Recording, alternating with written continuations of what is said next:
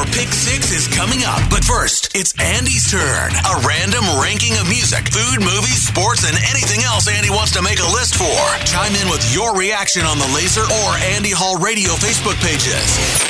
It's Andy Hall's Pick Six on Laser 103.3. On this day in 2003, the legendary Johnny Cash passed away in Nashville at the age of 71. In honor of the late great singer and songwriter, today I'm giving you my Pick Six songs from the Man in Black. Starting off with number six, a somewhat controversial selection, seeing as Johnny didn't write it. But I'd hate myself if I didn't include his take on Nine Inch Nails' Hurt on this list. Recorded just a few months before his passing, Cash may as well have been the author of the song from the way he sang it. The original meaning behind those lyrics was miles apart between Trent Reznor and the interpretation put forth by the Man in Black, but it never mattered. This is as powerful a cover as I've ever heard, and it belongs here. By the way, this won't be the last song on the list that someone else wrote for Johnny. At number five, Cash's duet with soon to be wife June Carter, Jackson. Written by Billy Edd Wheeler and Jerry Leiber, and originally covered by the Kingston Trio in the early 1960s, this one became a staple of Johnny's live sets while he toured the country with a variety of fellow musicians, including June Carter. The attraction between the two began long before this collaboration, but there's no denying the amount of chemistry, both personal and professional, that was clear as day when seeing and hearing them perform the song. At number four, Folsom Prison Blues. The man really knew how to paint a picture with his lyrics.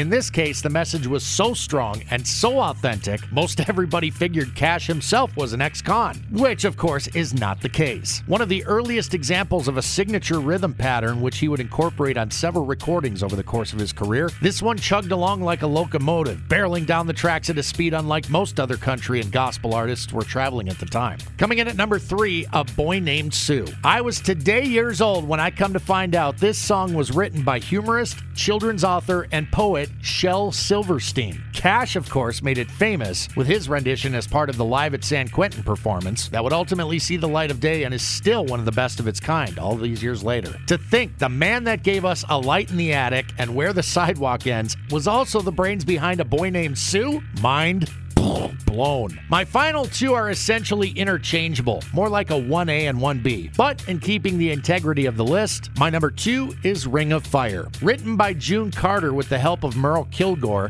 there was no doubt who was on Carter's mind when it came to the lyrics. Despite the fact that both June and Johnny were both married to other people, there was an undeniable attraction between the two that becomes very apparent when you read the message in this song. As iconic as they come in the world of Johnny Cash, tomorrow this might be my top choice, but today is today. And if Ring of Fire is number two, that means I Walk the Line is today's pick at number one. Purely chosen on the emotion of the moment. There are undoubtedly several other Cash classics that could have occupied this spot. But when it comes down to songs that best represent the life and career of the man in black, I do believe they don't come any better than the song that would become the title for not one, but two films. The first in 1970, starring actor Gregory Peck. The second, the more well known Joaquin Phoenix movie from 2005. And that's my list. What do you think? Anything you'd change? Let me know. That was Andy Hall's Pick Six. Looking for your thoughts and opinions on the Laser or Andy Hall Radio Facebook pages. Stay tuned. Your Pick Six is coming at the top of the hour